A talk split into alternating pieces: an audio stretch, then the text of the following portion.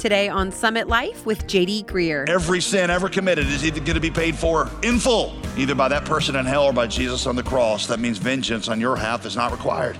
In the meantime, friend, you can rest in the promises of a God who promises to turn all things, even the bad actions of others, for good.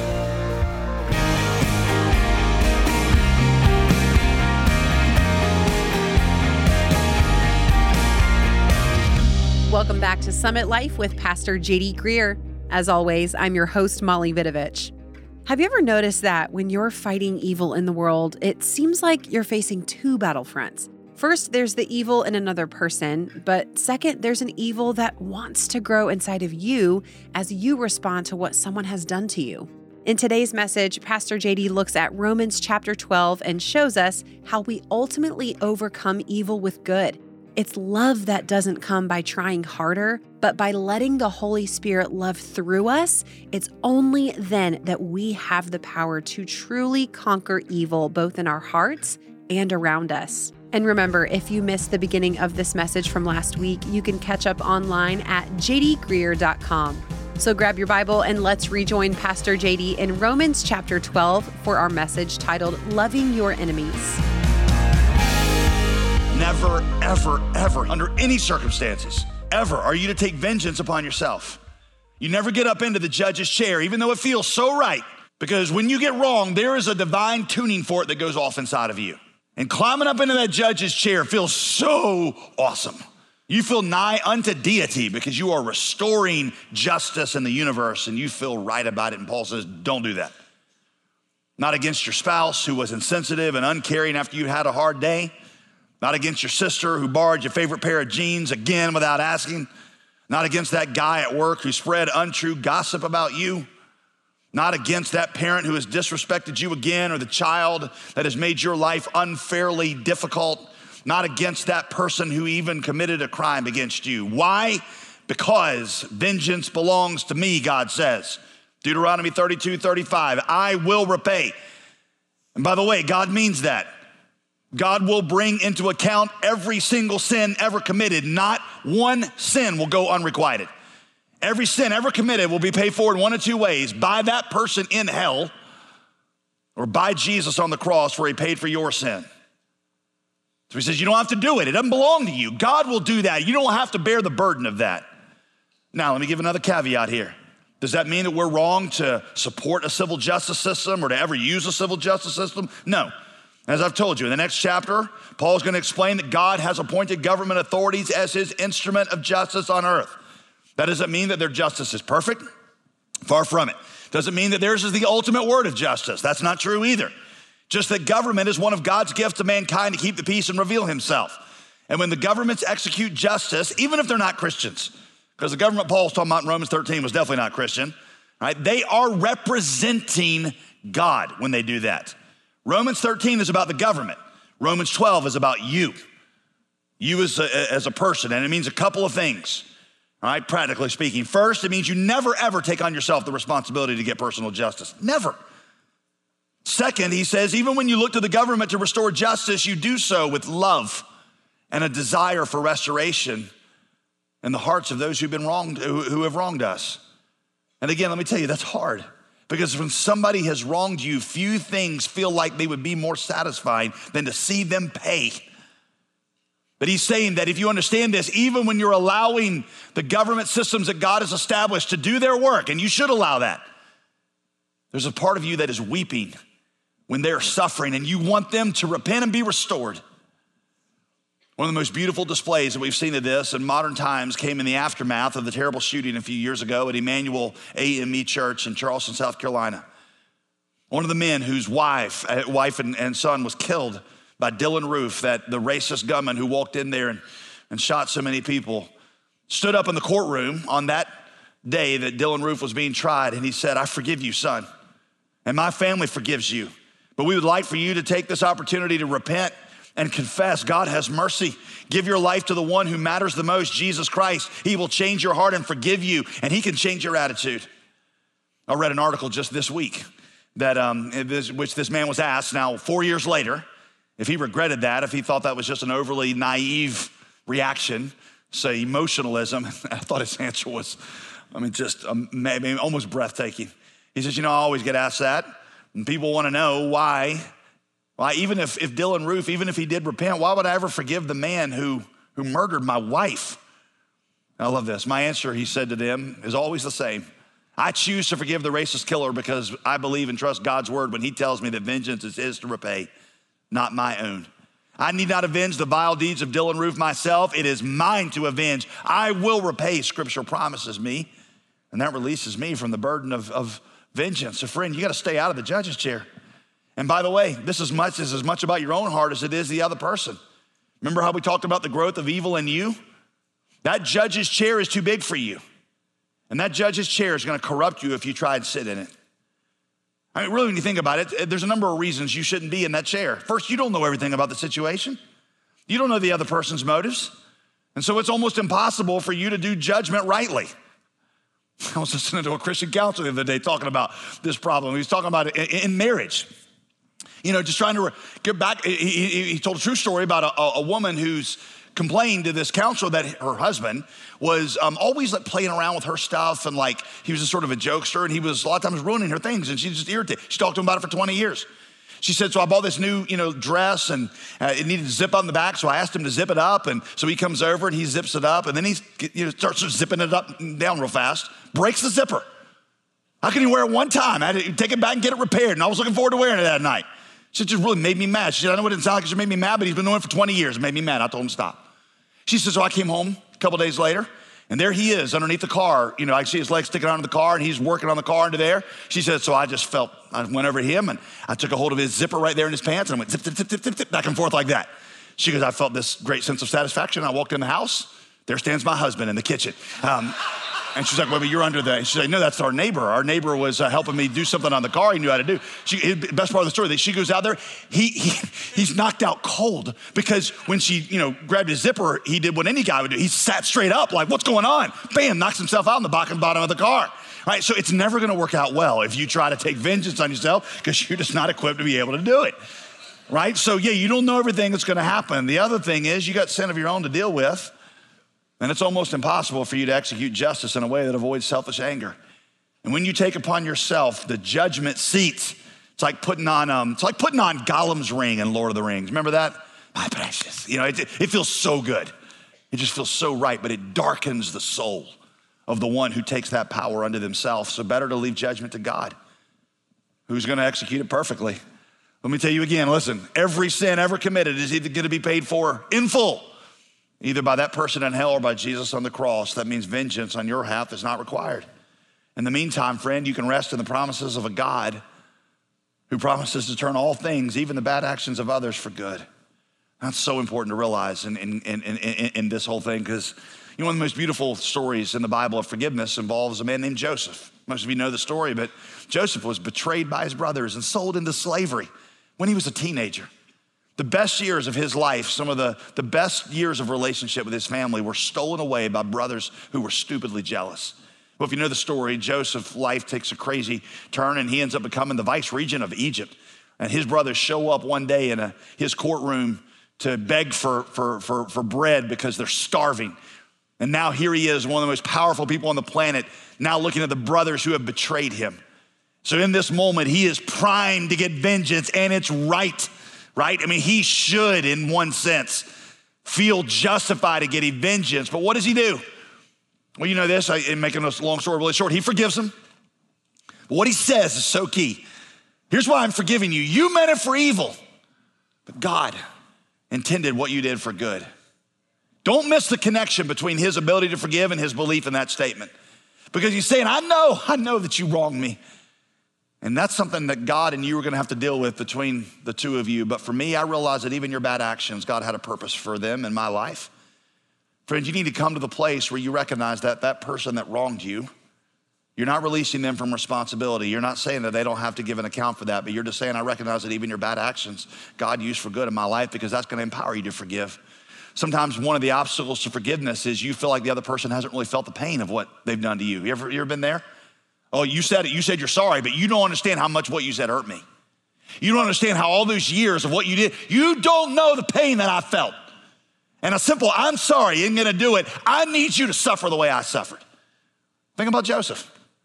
Do you think Joseph felt like his brothers understood all the pain that they caused him? I doubt it. But Joseph was able to forgive because, why? Because he knew that even their actions were being used by God for good in his life. I'm not saying there's not a time for them to be accountable. I'm just saying that you can be freed to forgive, being freed from bitterness by believing first in the ultimate vengeance of God, and secondly in the good sovereignty of God. I love John Perkins as an African American who was one of the leaders of the civil rights movement. Has actually preached from right here um, in, in, our church.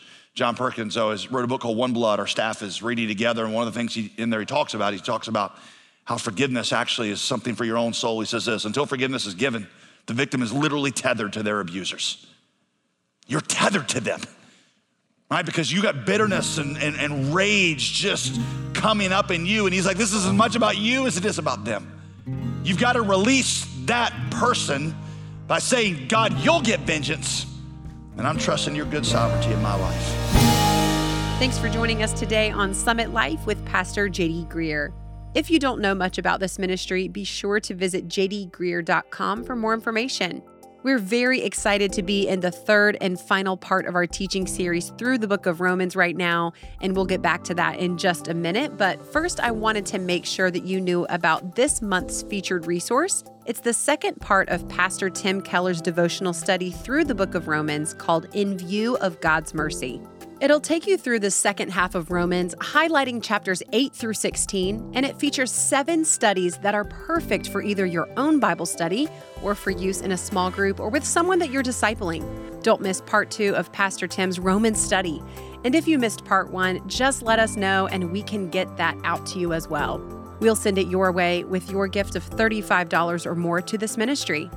To give, call us now at 866 335 5220 or visit jdgreear.com today. Now let's jump back into today's teaching. Once again, here's Pastor JD. There's more. We got to we got to move. Number 3, repay evil with good. Bless those who persecute you. He said, "Bless and do not curse." When somebody persecutes you, what are you supposed to do? You bless them in response. And when somebody curses you, what rather than curse them back, you speak a word of blessing over them. Oh, now, friend, this just comes so natural, doesn't it? I mean, just think about when you're driving around and somebody somebody cuts you off and does something rude to you in traffic, and then has the audacity to act like it's your fault. Does this ever happen to you? Right? And then they, like, like, like they did me the wrong. Now they're driving by and honking the horn and, and they're yelling at me and, and they're giving me the one finger salute. And I'm like, so I roll down the window. I'm like, bless you, friend. Bless you, friend. Do I? No, I don't say that. Well, sometimes I do, but I'm being sarcastic. Uh, but you, you just, it's just not, it's not natural. All right, watch what he says next. What's it? Rejoice with those who rejoice. Weep with those who weep. Now, you may not see how that connects to forgiveness, but what's your usual attitude toward your enemy? You rejoice when they weep, and you weep when they rejoice, right? I mean, nothing thrills the heart of the NC State fan more than to see those pictures on ESPN of the Carolina cheerleader with tears coming down her face, smearing the little tar heel that's painted on her cheek with a little image in the background of Wofford 79, UNC 75. That did, that, that did not help NC State's record at all, right? It didn't help it at all. But hey, my enemy is weeping, and that makes me rejoice. In fact, some of our Blue Ridge campus is right now getting a smile, a corrupt little smile on their face, bless your corrupt little hearts, okay? That's not because NC States are especially mean, it's because that's what you do to an enemy. And that's all play, of course, but in real life, for the believer, the way that you know that you've really been released from bitterness is you weep in your enemy's pain and you rejoice in their rejoicing. Right? Even when they experience some of the painful consequences of their sin, your heart breaks for them and it weeps with them in the pain of their actions, and you pray that God will use this pain to bring them to forgiveness. You don't sit back with a sense of satisfaction and say, Well, serve them right. Guess they got what was coming to them because you're thanking God that you didn't get what was coming to you. And you realize that how did Jesus save you? How did he change you? Did he change you by giving you what you deserved? No. He gave you by taking what you deserved and forgiving you. And he praying for you and praying for your forgiveness when we were crucifying him on the cross. Paul goes on in Proverbs 25, look at this. Um, Paul goes on, excuse me, to quote Proverbs 25, verse 20 here. If your enemy's hungry, feed him. If he's thirsty, give him something to drink. For in so doing, you will be heaping fiery coals on his head. All right, fiery coals, that's more like it. That's what I've been wanting to do the whole time. Where can we get these sanctified hot coals? I'm ready to put them into practice. But that just, it kind of seems out of character with the rest of the passage, right? Like all of a sudden we're talking about dumping hot coals on each other's head. Okay, all right. Another Jewish metaphor. All right, we misunderstand a lot of the Bible because you don't know Jewish metaphor. Jewish metaphor here is fiery coals on somebody's head is going to do one or two things to them. The first thing is it's going to wake them up. It's going to wake them up to the injustice of what they're doing to you. Your kindness to them is to like rouse them, like, what am I doing? It's like, and the way we would say it in our culture is throwing cold water on something. You suddenly wake them up. The other thing that, that, that, that your kindness will do, here's the other use of it, is it could increase God's judgment on them in the day that God brings vengeance. Because on Judgment Day, God's gonna say to them, after all the kindness that they showed to you, kindness, kindness, kindness, kindness, you kept doing evil to them. And God's judgment will be worse on them. Your kindness literally heaps hot coals on them. Your preference of those two options is, of course, for your kindness to wake them up, but either way, your response to their evil is to bless. In so doing, Paul says, you will conquer evil. For sure, you will conquer it in yourself, but you're also going to conquer it in the heart of the person. Uh, I'd say you got at least a 50 50 chance. It's not guaranteed, but you got a 50 50 chance of curing it in the offender. What changes somebody's heart is not eye for an eye, it's grace. Isn't that how Jesus woke you up? It's like Martin Luther King famously said darkness cannot drive out darkness, only light can do that. Hate cannot drive out hate, only love can do that. So, where do you get the power to do this? We'll see that brings us to the last point, right? Number four, Paul says, Remember the gospel. Verse 16, look at this. Do not be proud, instead, associate with the humble. Do not be wise in your own estimation. Now, you're like, Well, this doesn't, I don't see the word gospel in there. This is not a random command to be humble. This is how you live in harmony with each other. See, listen what he's saying. Approach every situation in which you are wrong with the awareness of what the gospel teaches you about you. If God gave you what you deserved, you'd, been, you'd be condemned. You got no right to be in the chair of justice. It's too big for you. Your primary identity is not righteous judge. Your primary identity is forgiven sinner, deeply grateful for the mercy that's shown to you. So be humble. Be humble and admit that you got a lot more in common with the sinner that's harming you than you might want to acknowledge. Miroslav Volf, who is a, a great leader from this past century, where he was part of the, um, he was in Croatia when there was the Serbian genocide. Miroslav Volf watched a lot of his family and friends imprisoned, beaten, some of them murdered.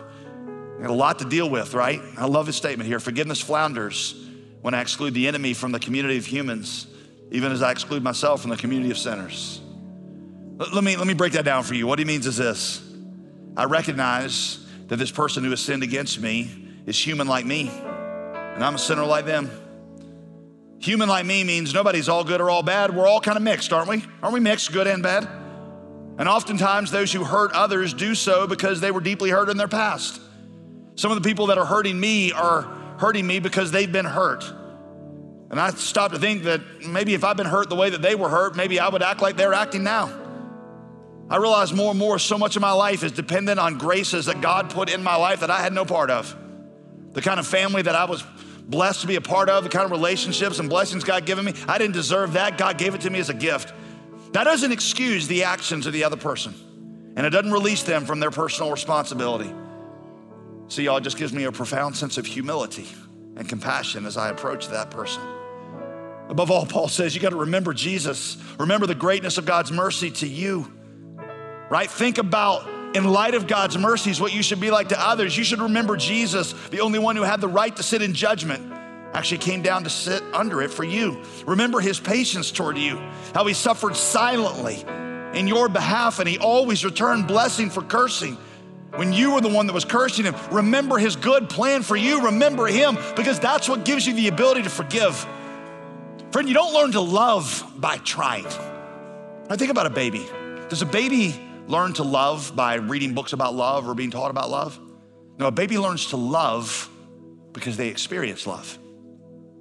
The love that they experience from the parent is replicated in them toward others.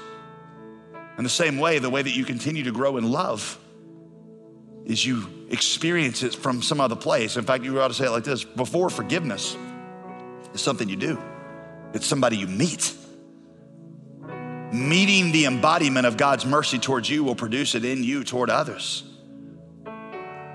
Tim Keller says the greatness of God's mercy means that there is no persecution so great that Paul sees an exception to this rule. No hurt so deep that Paul excuses us from living this way.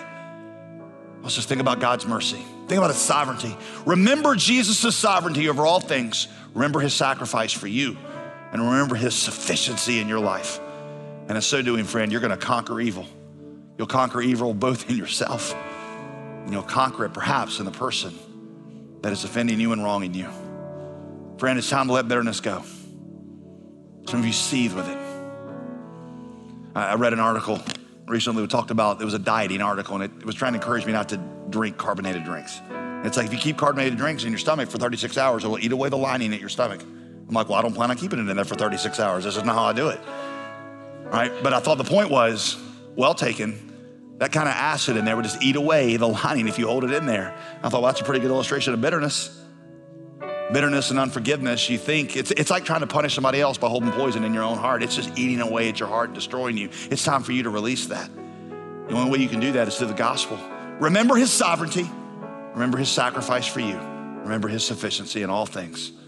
You need to let this go, and you need to lean on Jesus.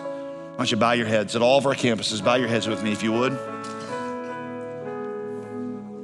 Hey, I'm talking to a lot of people who need to surrender a lot of people who need to surrender. I'm just going to ask you right now to sit and soak for a minute.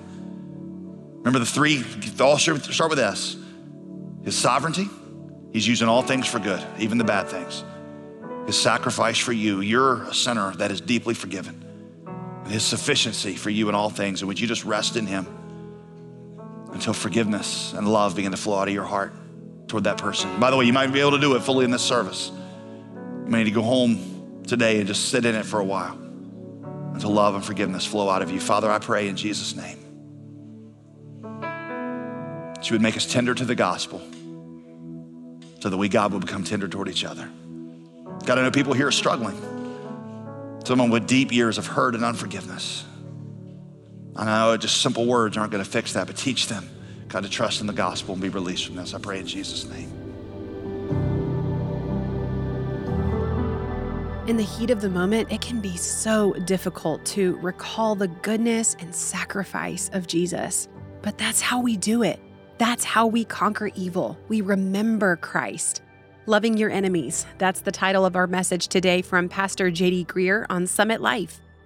A little while ago, we introduced part two of Pastor Tim Keller's Romans Bible study as our featured resource this month. So, JD, can our listeners still get the first volume if they missed it earlier this year? I mean, what we're offering right now is the second part of the study guide, right. and we'll do that when you donate. When you go to jdgreear.com and you, you you give some gift that enables us to stay on the air and to take the gospel into new places, um, we'll send you that immediately. Gotcha. But but okay. if you missed the first part of this, we'd love to make sure that you get that as well. So just let us know when you donate if you missed that, and we'll make sure you get you get both parts. Each of these studies walks you through about a dozen questions that really help you, just you with the Holy Spirit and your Bible, get into the meat of the Scripture. Um, in addition to giving you some application and some prayer prompts, and it's a great study. I think you'll get even more out of Romans if you use it. Um, you can use it as an individual. You can use it with a group. Uh, you can listen to the messages I'm preaching, and then use the um, the study guide to, to take you back through the same verses so that you can continue to soak in them. There's even a leader guide included um, if you're planning to lead a group. The second volume is going to cover chapters 8 through 16 of Romans and take us all the way to the end. Visit jdgreear.com today to reserve your copy. We'll send you a copy of Pastor Tim Keller's study through Romans chapters 8 through 16 as a way to say thank you for your financial gift of $35 or more to this ministry. And if you missed out on part one when it was offered a few months ago, you can request it too for an additional gift. We are always so grateful for the support of our listeners because really they're the ones who make Summit Life possible. We wouldn't be on the air today without friends like you who have partnered with us in the past, and we'd be honored if you would consider doing the same today. To give, call us now at 866 335 5220. That's 866 335 5220, or give online right now at jdgreear.com. I'm Molly Vidovich, inviting you to join us tomorrow when Pastor JD gleans Paul's wisdom from Romans 13 and shares an important message about honoring our political leaders. Listen Tuesday to Summit Life with JD Greear. Today's program was produced and sponsored by JD Greear Ministries.